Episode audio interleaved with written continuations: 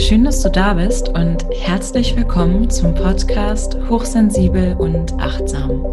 Dein Podcast für einen bewussten Umgang mit der Welt der Feinsinne. Mit Inspirationen aus der Psychologie, Achtsamkeit und Energiearbeit für eine bessere Verbindung zu dir selbst. Ich bin Henrike, Psychologin, ganzheitlicher Coach und Expertin für Hochsensibilität. Ich unterstütze dich darin, dich selbst besser zu verstehen, deiner feinen Wahrnehmung zu vertrauen und das Potenzial deiner Sensibilität zu erkennen. Es geht in dieser Folge darum, wie du als feinsinniger Mensch mit Stress und Überreizung umgehen kannst. Ich werde darauf eingehen, wie Hochsensibilität und Stress im Allgemeinen zusammenhängen und Impulse und eine Übung mit dir teilen, die dich darin unterstützen, deinen eigenen Wohlfühlbereich zu finden. Wenn du dich fragen solltest, was Hochsensibilität eigentlich überhaupt ist und was typische Merkmale von Hochsensibilität sind, dann empfehle ich dir, vor dieser Folge die ersten beiden Folgen dieses Podcasts anzuhören. Okay, also was genau haben denn jetzt Hochsensibilität und Stress miteinander zu tun? Erst einmal noch ganz allgemein zum Thema Stress. Vereinfacht ausgedrückt kann man sagen, dass eine Stressreaktion eine physiologische Anpassungsreaktion ist auf eine Situation, die von uns verlangt, in irgendeiner Form Leistungen zu erbringen. Und die Reaktion, die Stressreaktion ermöglicht uns auch genau diese Leistung. Diese physiologische Reaktion, die ist keineswegs eine Erfindung unserer modernen Welt, sondern die ist genauso alt, wie es den Menschen gibt. Allerdings haben sich die Situationen, die in uns Menschen Stress auslösen, durchaus verändert. Und ich finde es immer ganz hilfreich, um die eigene Stressreaktion zu verstehen, sich klar zu machen, wo diese Reaktion eigentlich herkommt, beziehungsweise wofür sie ursprünglich gedacht ist. Und während früher, also wirklich ganz früher, Gefahrensituationen auch noch mit, wirklich mit wilden Tieren zusammenhingen und wir, wenn wir so einem wilden Tier als Mensch begegnet sind, wir zwei Möglichkeiten hatten, das zu überleben, nämlich entweder indem wir kämpfen oder weglaufen. Und für beide Varianten brauchen wir jede Menge Energie. Und diese Energie, dass wir die haben, also dass wir überhaupt ähm, ja leistungsstark sind in dieser Situation, die ermöglicht uns die Stressreaktion. Das ist auch das, was oft als Fight-Flight-Modus beschrieben wird.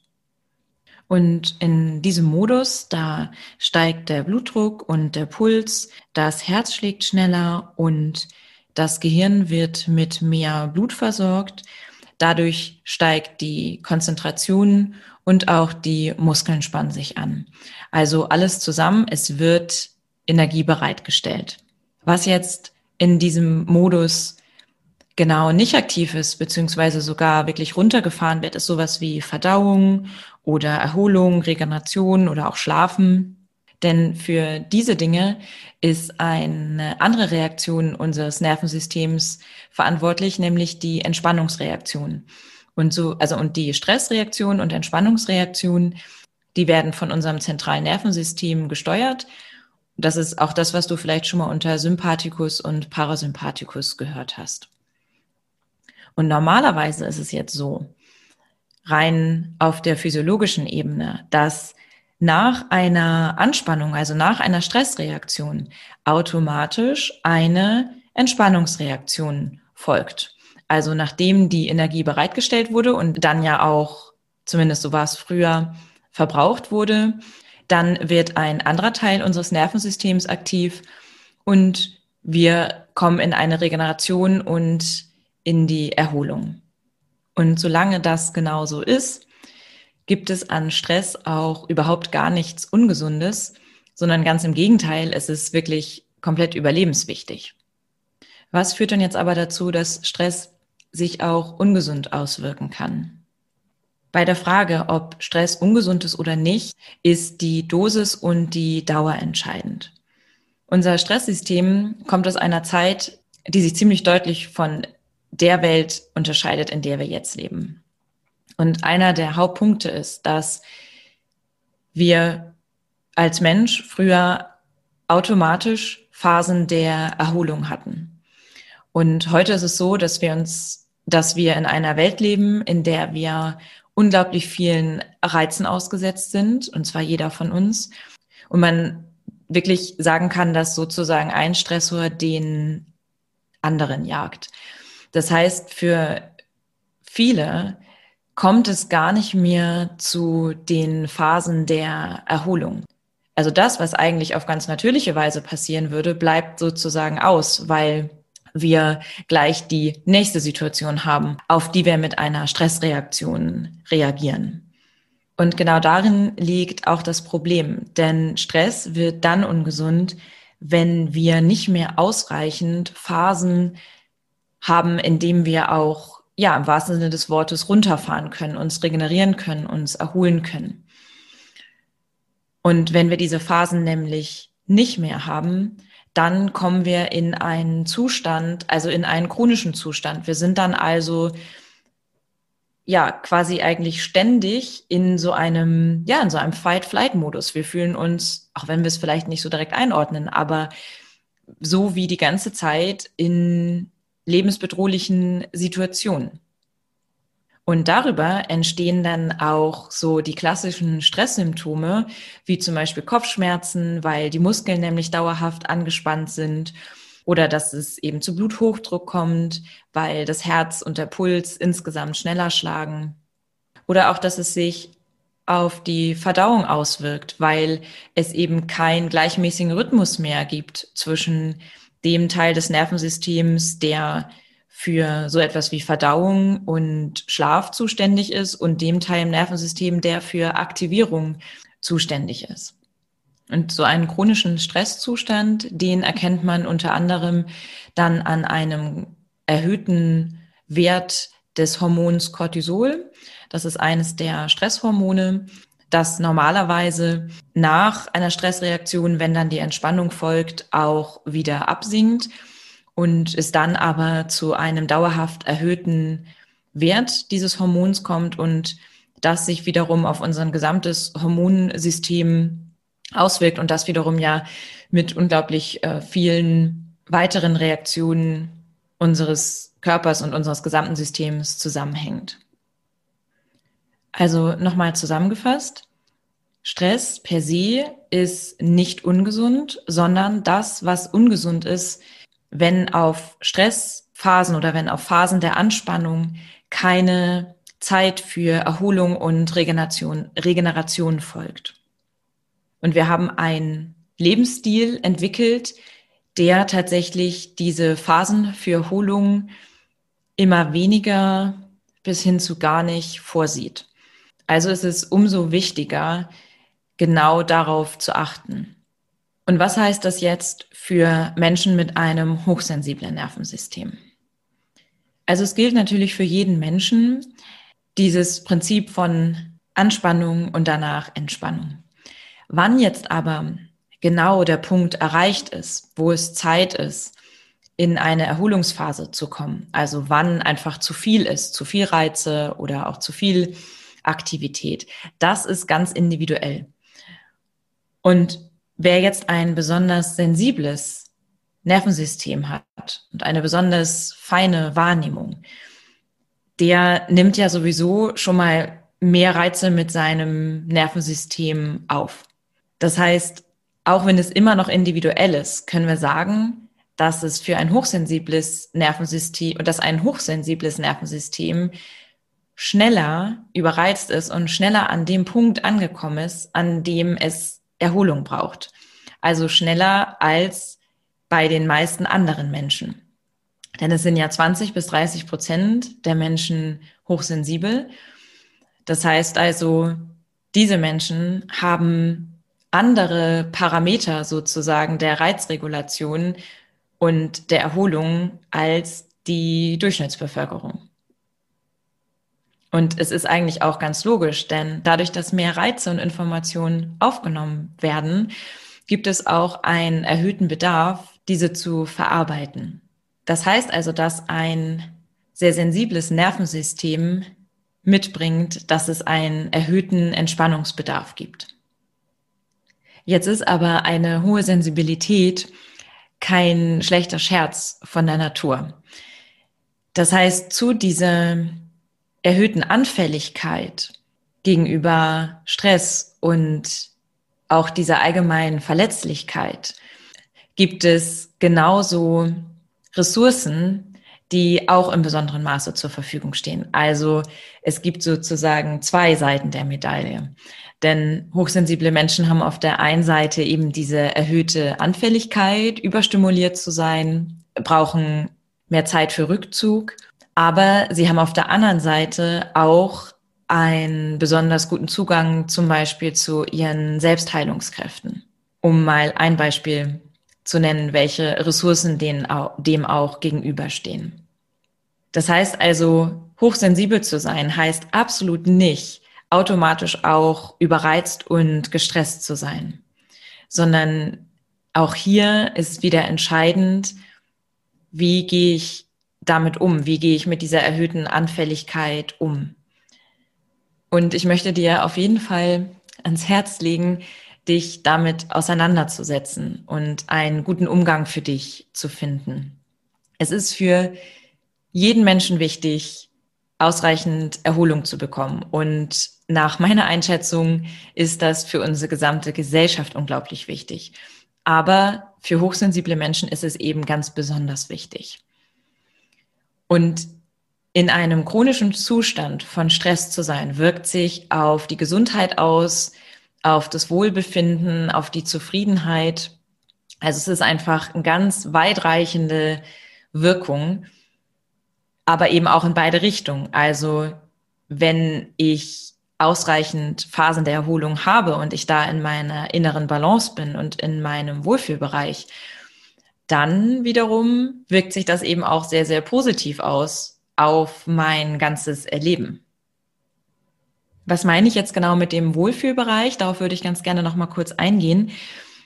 Es gibt einen Bereich, in dem wir einer genau optimalen Reizstärke ausgesetzt sind. Also ein Bereich, in dem wir weder gelangweilt sind, also weil zu wenig los ist, noch überbeansprucht sind, weil es zu viele Reize sind, die wir verarbeiten müssen. Und in diesem mittleren Bereich, also in dem es weder zu wenig noch zu viel ist, das ist der Bereich, in dem wir am leistungsfähigsten sind und in dem wir uns am wohlsten fühlen. Das heißt, es geht immer darum, ganz grundsätzlich eine Balance zu finden und in diesem Wohlfühlbereich zu sein.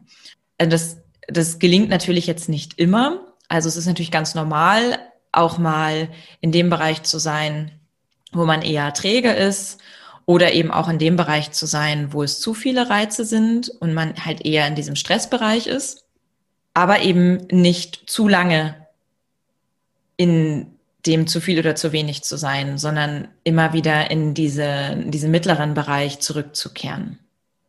Und damit das überhaupt möglich ist, ist es hilfreich und wichtig, sich diesen Wohlfühlbereich überhaupt erst einmal bewusst zu machen. Und das kannst du tun, indem du einfach mal dein inneres Empfinden nach genau diesen Bereichen beobachtest. Also in welchen Situationen bist du eher träge und es, du hast so das Gefühl, es müsste eigentlich mehr los sein, damit du aktiv werden kannst? In welchen Situationen fühlst du dich überreizt und im Stress und was genau löst diesen Stress aus und vor allem, woran erkennst du, dass du in diesem Bereich bist? Also was sind so deine ganz persönlichen Warnsignale, die dir zeigen, dass du überreizt bist? Und in welchen Situationen bist du so in deinem Bereich, in dem du dich wohlfühlst? Und eins ist mir noch ganz wichtig, dass jetzt diese erhöhte Anfälligkeit für Stress, die soll jetzt keineswegs dazu führen, dass man irgendwie frustriert ist und irgendwie das Gefühl hat, man hätte jetzt einen Nachteil. Aber sie soll gleichzeitig dazu motivieren, in die Selbstermächtigung zu gehen und in die Eigenverantwortung.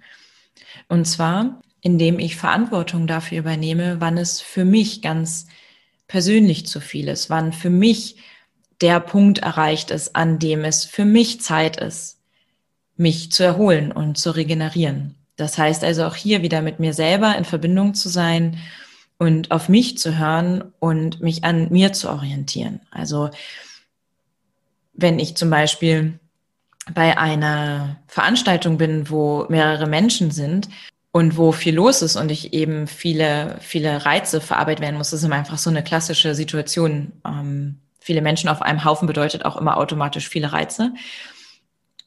Dass es dann eben sein kann, dass das für mich angenehm ist für eine bestimmte Zeit und dass dann aber ein Punkt erreicht wird, an dem es eben nicht mehr angenehm ist und an dem ich merke, mir reicht es jetzt. Und das ist super individuell. Das kann nach zehn Minuten sein, nach zwei Stunden oder eben nach fünf Stunden. Aber das Entscheidende ist, dass ich das für mich, also dass ich da auf mich höre. Oder Stadtfeste. Ich meine, die finden ja nun im Moment jetzt nicht statt. Aber um das nochmal an einem Beispiel zu verdeutlichen. Ähm, dass es eben sein kann, entweder ich sage, okay, das ist mir grundsätzlich zu viel, das, da fühle ich mich von vornherein unwohl, da gehe ich gar nicht erst hin.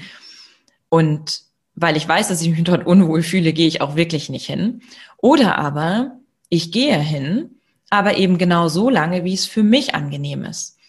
Vielleicht ist das eine Stunde und dann reicht es einfach.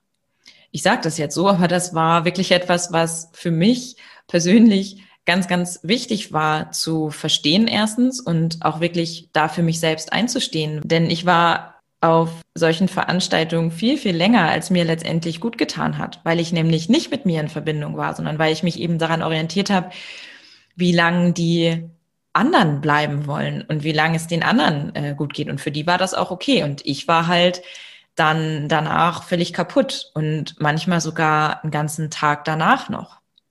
Und jetzt schaue ich da eben, dass ich einfach auf mich selber höre und aber gleichzeitig auch nicht davon ausgehe, dass ich ja sowieso nicht lange bleiben kann, weil das natürlich auch von meiner Verfassung abhängt. Also es kann natürlich auch mal sein, dass es ein, einen Tag gibt, wo ich mich einfach ein bisschen fitter fühle und umgekehrt genauso. Es kann auch Tage geben, an denen ich eben schneller merke, das reicht jetzt einfach gerade. Das heißt also hier meine eigenen Maßstäbe zu finden und auch auf meine eigenen natürlichen Bedürfnisse zu hören. Und vor allem mir klar zu machen, dass es durchaus meine eigene Verantwortung ist, da gut für mich zu sorgen. Denn dadurch, dass das so individuell ist, kann ich nicht erwarten, dass jemand anderes für mich dafür sorgt, dass mein Nervensystem ausreichend Erholung bekommt. Und es ist okay, für ausreichend Erholung zu sorgen. Es ist okay, regelmäßig Pausen zu machen und die einzuplanen. Und das regelmäßig ist nochmal ein gutes Stichwort, denn wir haben viel mehr davon und es macht auch in Bezug auf diese Reaktion, also von der Anspannung zur Entspannung, viel mehr Sinn, da einen regelmäßigen Rhythmus drin zu haben, als dieses, was wir oft machen, irgendwie fünf Tage lang total durchpowern unter der Woche und dann am Wochenende irgendwie entspannen zu müssen oder sogar über mehrere Monate hinweg die ganze Zeit durchzupowern, um dann den zweiwöchigen Urlaub dafür zu benutzen, irgendwie wieder in die Erholung zu kommen. Und viel sinnvoller und hilfreicher ist es aber, wenn es eine regelmäßige Ausgewogenheit gibt, also dass es eben ganz viele kleinere Phasen der Erholung gibt. Das heißt, ich muss dann gar nicht irgendwie drei Tage Pause machen, sondern es reicht dann, gerade wenn ich in diesem Gleichgewicht drin bin, regelmäßige kleine Pausen. Und da ist aber eben wichtig, dass ich die auch wirklich einhalte. Und da kann es eben sein, dass ich als sensibler Mensch ein bisschen längere Pausen brauche oder ein bisschen mehr Pause. Das heißt also, plan dir wirklich ganz bewusst Zeit für Erholung ein. Und behalte deine Bedürfnisse im Blick. Und mit einplanen meine ich wirklich einplanen.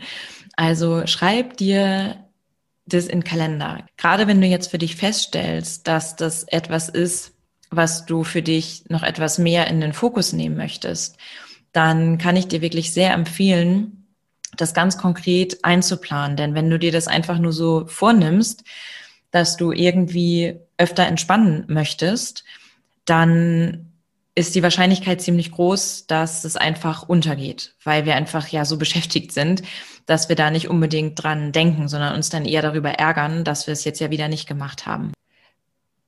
Zum Abschluss dieser Folge möchte ich gerne eine Übung mit dir teilen, die dich darin unterstützt, im Alltag immer mal wieder für kurze Momente der Erholung zu sorgen. Wenn wir im Stress sind oder wenn wir in angespannten Situationen sind, dann atmen wir automatisch schneller und flacher. Wir können über unsere Atmung allerdings unser Nervensystem darin unterstützen, sich zu beruhigen und sich zu entspannen. Und zwar indem wir ganz bewusst, tief und langsam atmen. Das heißt also, du kannst in deinem Alltag zunächst einmal immer mal wieder einen Atemcheck durchführen. Also achte einfach mal auf deinen Atem und beobachte deinen Atem, ohne das zu bewerten, sondern schau einfach mal, ist es eher flach, ist es eher schnell oder langsam oder tief. Also einfach wirklich erstmal so einen Atemcheck. Und du wirst wahrscheinlich merken, dass allein der, dass allein die Tatsache, dass du deine Aufmerksamkeit auf deinen Atem richtest, schon etwas bewirken wird. Und eine weitere Möglichkeit ist dann, dass du deine Atmung bewusst vertiefst. Und das kannst du tun, indem du ganz bewusst in den Bauch atmest. Hilfreich kann es dafür sein, wenn du wirklich eine Hand auf deinen unteren Bauch legst und dich darauf konzentrierst, bis zu deiner Hand zu atmen. Und beobachtest, wie sich deine Hand mit der Ein- und Ausatmung bewegt. Und dann lenk deine Aufmerksamkeit auf zehn bewusste, tiefe Atemzüge. Und beobachte, wie es dir währenddessen und vor allem hinterher geht und ob du einen Unterschied merkst. Teil auch gern deine Erfahrungen in den Kommentaren. Vielleicht gibt es ja auch noch ganz andere Übungen, die dir helfen, um kleine Mini-Entspannungen im Alltag zu haben.